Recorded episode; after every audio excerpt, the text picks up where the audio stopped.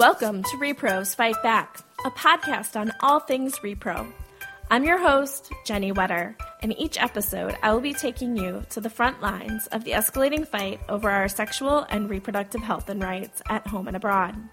Each episode, I will be speaking with leaders who are fighting to protect our reproductive health and rights to ensure that no one's reproductive health depends on where they live. It's time for Repros to fight back.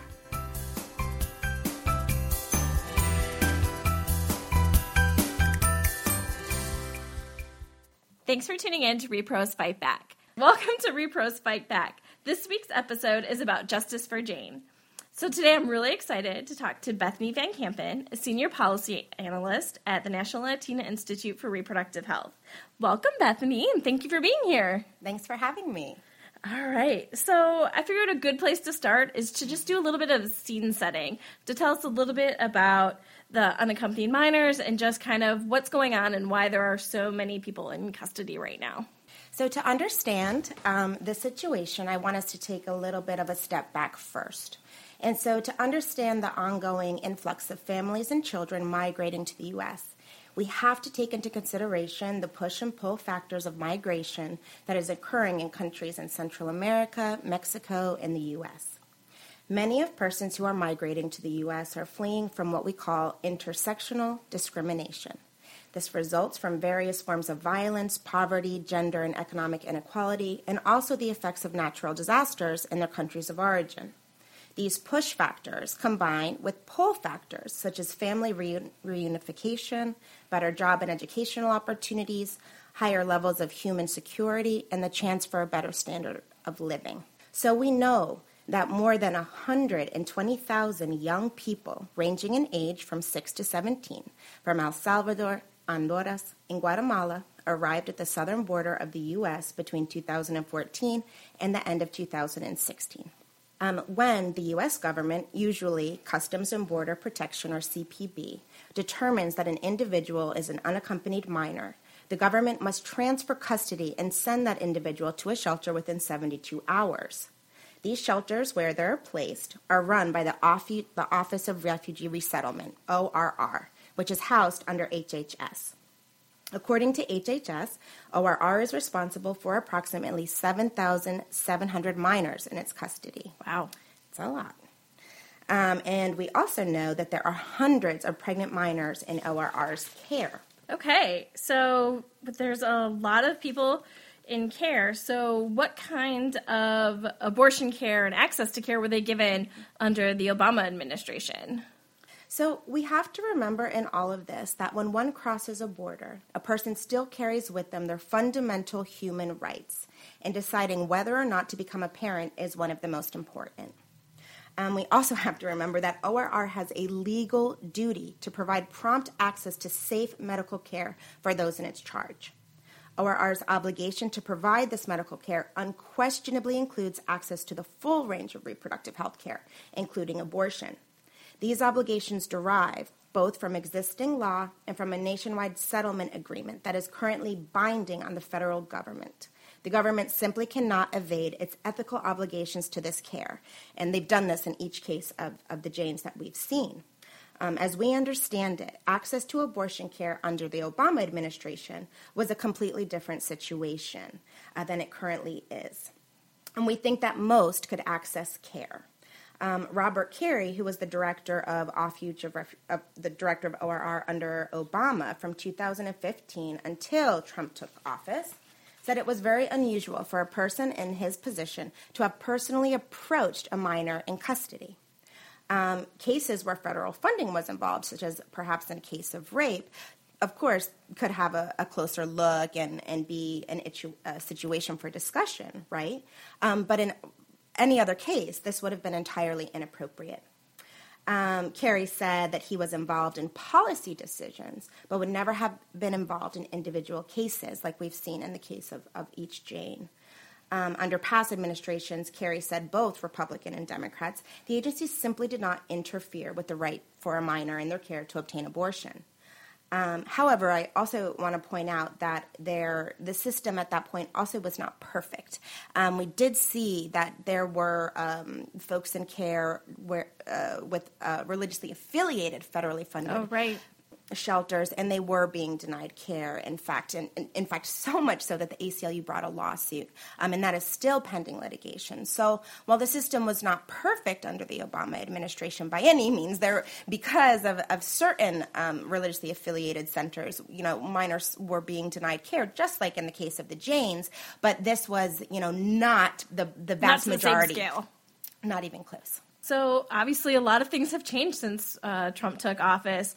What has happened uh, with ORR and um, right now with undocumented minors since Trump took office? Yep.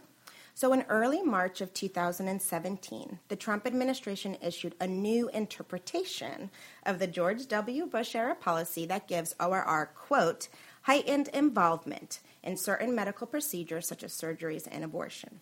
The Trump administration's interpretation explicitly prohibited federal funding shelters from, quote, taking any action that facilitates an abortion without direction and approval from the director of ORR. Oh, This is ludicrous. right. like the director has to get involved. and who is the director? Okay, so Scott Lloyd, right, um, used to be an attorney for the Knights of Columbus, which is a Catholic Ah. organization. He once suggested in an op-ed that women who obtain contraception through federally fund, through through federal funding um, should have to sign a pledge that they will not get an abortion. Uh huh. Yeah, sounds sounds sounds- sounds that sounds line- comforting. Yeah. he also wrote that the Supreme Court's rulings on abortion infringe on a man's right to procreation. Interesting. Seems like a great person so far. I'm sold.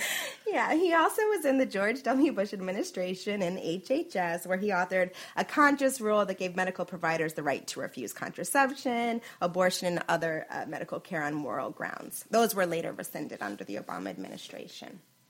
Um, so, what we see is that Lloyd has rich, abundant experience in the anti-abortion movement and Clearly. anti-reproductive health as well, but but actually zero experience in working with refugee populations, which is really unthinkable. Seems kind of important in the Office of Refugee Resettlement. yeah, exactly. Um, so he's woefully underqualified, and he has used his power to impose his religious beliefs onto immigrant children and youth in his custody. Um, he's shamed, bullied, coerced young people to continue pregnancies against their will. Which brings us to the Jane Doe cases, um, or the Jane cases, because Yeah. there's several There's- of them. Yeah, there's four. Yeah. Um, so let's start with the beginning, and that would be Jane Doe. And before we discuss um, the Jane cases, I, I want to say that you know the abuse of power that we've seen, this invasion of privacy, and what is really a coordinated, federally funded campaign to shame, bully, and deny care to these young women is simply unconscionable. Um, everyone should be able to access the health care they need, including abortion, and no one should face political interference in their health care decisions, including when a person is detained and, and NLIRH stands fully behind this belief and is why we are so outraged. Exactly. Um, so, in the case of Jane Doe, she is a 17 year old woman who came to the U.S. on her own from Central America in early September 2017. She, she arrived to a government funded shelter in Texas under ORR custody.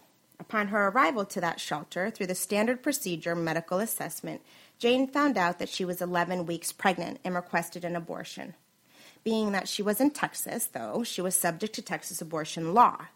In Texas, a minor can obtain an abortion through a judicial bypass, an order from a judge that allows a minor to get an abortion without notification or consent of their parents. To get a judicial bypass, an individual must go before a judge and prove that they are mature and well informed enough to consent to their own abortion, or that it is not in their best interest to involve their parents. With the help of an organization based in Texas, in Texas called Jane's Due Process, Jane went before a judge and argued for a judicial bypass. On September 25th, 2017, she successfully got this bypass, meaning that the judge found her to be mature enough to consent to her own abortion and ordered she be able to get one. At this point, Jane secured her own funding, and her court appointed guardian and attorneys ad litems were able and willing to transport her to the clinic. Despite Jane overcoming all of the obstacles and hurdles placed in her way by Texas law to access her abortion, including this judicial bypass, mandatory counseling, um, ORR blocked her from leaving the facility to obtain the abortion care. They literally held her hostage. ORR did, however, transport Jane to a crisis pregnancy center, a fake women's health center, where she was forced to undergo and view an invasive sonogram against her will, and it was conducted by non medical personnel. ORR has called Jane's abusive mother to inform her about Jane's pregnancy, essentially exposing her to, to future right. harm, which is just unconscionable and unthinkable. Then, in October of 2017, with the help of the ACLU, Jane filed a lawsuit against the Trump administration, arguing that the government was violating her constitutional right to access abortion. The D.C. District Court ordered that Jane be allowed to leave for her abortion promptly and without delay. The court order even noted that if transportation required Jane to go through a Border Patrol checkpoint, that the government is restrained from interfering with her ability to access her abortion. That was very bold and proactive and incredible. The government appealed to the D.C. Circuit, where a majority of the circuit panel dissolved the administrative stay. Um, the D.C. Circuit majority directed the district court to allow the government to secure a sponsor for Jane by October 31st and for Jane to be released to that sponsor. But this was entirely unrealistic as there is an intense vetting process for one to become a sponsor. The ACLU, ACLU appealed for an en banc hearing. There were no oral arguments, and the D.C. Circuit ordered the case to go back to the district court, where Jane was finally allowed to get her abortion. The government's delay forced her into the second trimester, that is, around the 16th week of pregnancy. And thus, she was final, when she finally received the abortion, it was a more complicated procedure. I mean, I think it's really worth pointing out that the government their intention was to kind of keep delaying it because Texas has a 20 week abortion ban. Yes. So you're seeing abortion restrictions kind of playing into this and oh, absolutely. you know if they had pushed her even further she wouldn't have been able to gain access. That's absolutely right. That's an important factor. They knew there was a 20 week ban. Absolutely. Yeah. And so she was at that point she was right up against the clock, right at to the to the 20 week point and um, she had to litigate what is a constitutional right and that's just unthinkable. Absolutely. Um, so she's unfortunately not the only one. Uh, there have been other Janes who have had problems accessing, accessing abortion care. Um, so, how about a little bit on Jane Poe? Mm-hmm. Jane Poe and Jane Roe. Yes. These um, these two their their cases came out uh, at the same time. This was in mid December uh, of pa- this past year in 2017. Um, so again, the ACLU filed another lawsuit on behalf of two undocumented teenagers, Jane Roe and Jane Poe. ORR was again blocking the two young women from receiving abortion care. ORR claimed that it was about to place Jane Roe, who was 10 weeks pregnant at the time, with a sponsor. Jane Poe, who was 22 weeks pregnant and was pregnant due to a sexual assault, was, was blocked. Um, Lloyd outlined why he decided that Poe should not have an abortion in an internal administration document. In the document, Lloyd writes that abortion involves, quote, violence that has the ultimate destruction of another human being as its goal. He further wrote, How could abortion be in their best interest where other options are available, and where the child might even survive outside the womb at this stage of pregnancy? Here, there is no medical reason for abortion. It will not undo or erase the memory of the violence committed against her, and it may further traumatize her. I conclude it is not in her interest. yeah. So, having the abortion that she wants would traumatize her more than being forced to carry the pregnancy she doesn't want. Yeah. Yeah. Makes sense. Absolutely unthinkable overreach here. I mean, I think it's positively, you know, it's I think it's unprecedented that this administration thinks that it can speak better and know better of what is in the best interest of a survivor than that person um, themselves is again, it's it's unconscionable, it's unlike anything I've ever seen. Um, and it's appalling, which is why we have to fight so hard to change this policy and get him removed. Absolutely. So, what happened after that? So he wrote the order. Yes. So this case was again in the D.C. District Court. Uh, the judge there ruled that the administration must let both women terminate their pregnancies.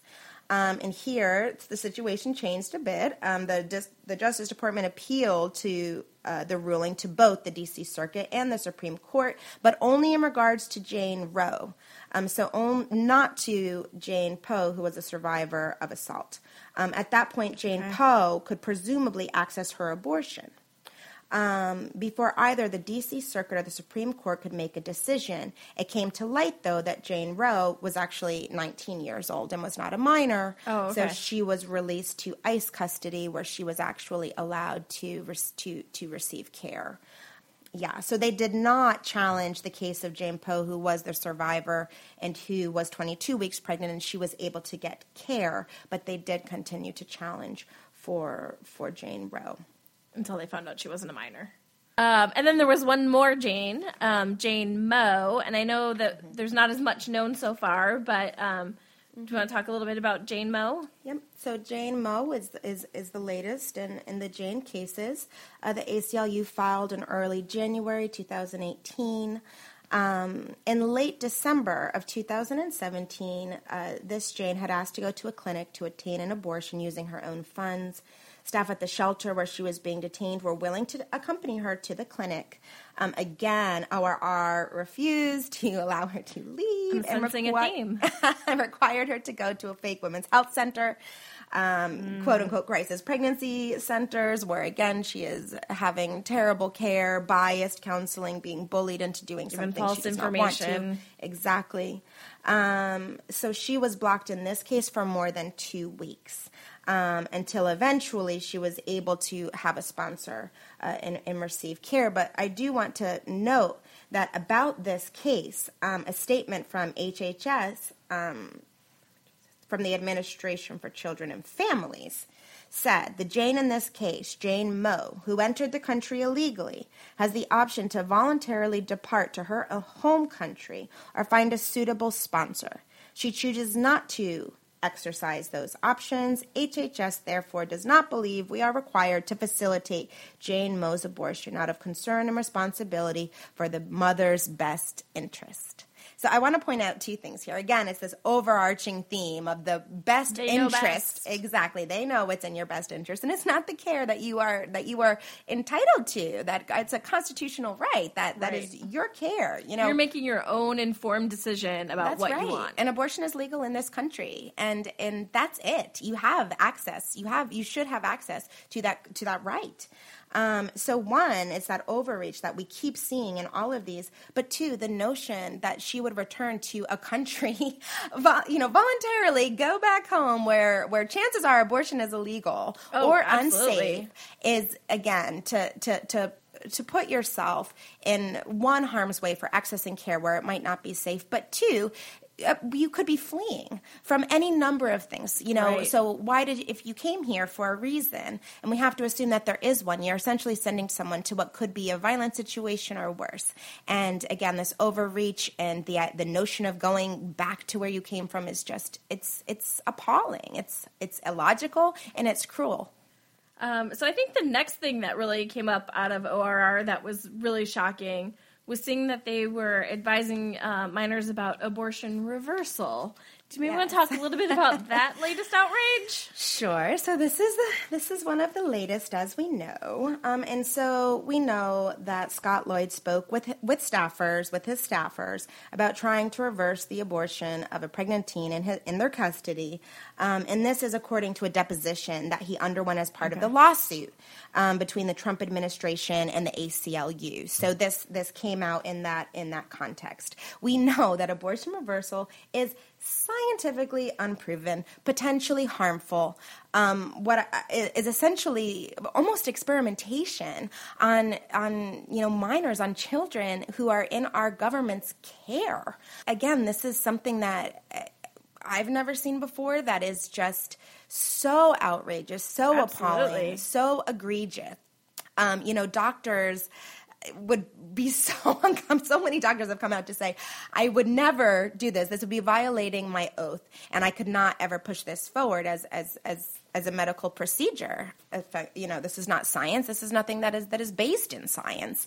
And so that you know that Scott Lloyd and and even his predecessor, who who you know again did try to force this on a, a minor earlier last year, earlier in December 2000 or in uh, 2017 um, is it's unthinkable that this is what the administration is doing now. Yeah, it's horrible. Um, and now that we know about kind of all the horrible things that are happening mm-hmm. and all of the Jane cases, um, I think it's really important to turn now to what can we do? How can we fight back? So there are things we can do. There right now there is quite a bit of drumbeat. There's a lot of energy around these cases, um, even though it has been several months. Uh, the first, you know, Jane Doe did come out in in October, so we've been we've been fighting yeah. for for for all of fall and winter, but we have to keep going because there really there have been so many calls for his resignation, for his removal. Um, people are outraged at this type of overreach that he has exhibited exhibited and that the Trump administration is not only condoning, is encouraging. Um, and so, some things that you can do are to sign our petition. Uh, so, the National Latina Institute for Reproductive Health, alongside with our partner, All Above All, we have a great petition um, about 20 over 20 other organizations are pushing this this petition our coalition partners uh, basically calling for scott lloyd's removal. But that's not it because we know that when he is removed it is likely they're going to put in someone, someone just, just like as him. bad. Exactly. It's not enough. And scott lloyd is he's an easy target to hate. Yeah. and and it's we can call for his removal until we're blue in their face and a lot of people would be happy but we have to remember that it doesn't end with him. It, it's going to end when they change their policies and they start doing what is what is what they have to do, what they're obliged to do by law, and that is to provide health care and not to stand and interfere with abortion access for minors in their care and their custody. Um, and so you can sign that petition. Uh, we do have a website. It's a little long and wonky. Maybe yeah, we can well, put it. Yeah, I'll have it in the show notes and on our Take Action page so that it can be easily found. And we'll also make sure to share it on the Repros Fight Back social so that um, we can easily find the petition to make sure that you can all sign it. That would be really great. We're also going to be having an event to deliver the petitions, which are hopefully going to be hundreds of thousands of petitions. Um, and that will be uh, happening soon. More information will be on the website. Yep, we'll make sure down. to let everybody know. So if you're in the DC area or can come to the DC area, so you can show up for uh, the delivery of the petitions. Um, and yeah, we'll make sure to put that up um, when we get the more information and take notes and show show notes. And uh, again, on our all of our social media, so that everybody can um, participate if they are available. We'll be there. Yep. And I would just encourage folks, as we said, to continue to be loud. Um, the pro choice caucus co chairs, Representative DeGette and Slaughter, have called one for hearings of Lloyd and other folks who are, who are working for him to get more information uh, about just the egregious, outrageous care, which isn't even care, right? that the that uh, that's happening in ORR. Um, but they've also called for Azar to remove him.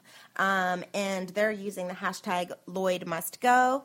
Again, you can uplift this on social media. We have members of Congress who are calling for his removal. We have many organizations, including NARAL, Planned Parenthood, ourselves, lots of others, and we are all going to be um, hand delivering these petitions, more information to come on that, really hoping that this that this continues to to engage folks and to outrage people about about what is what is going on here. Um, I do think it can happen.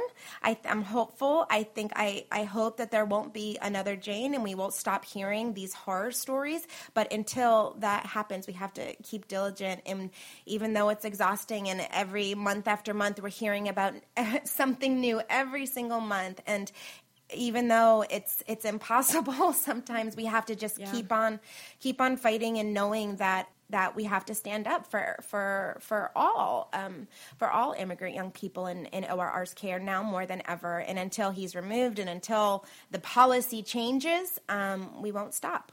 We just need to make sure to be keeping an eye on it, and we'll make sure to keep all of our listeners informed as new things come up. Um, and have great actions that we can now take to help make sure that Scott Lloyd goes and that the policy changes. Thank you so much, Bethany, for being here. It was a great slash infuriating talk to hear about all of the things going on, um, but an important talk. Yes, definitely. Thank you so much for having me.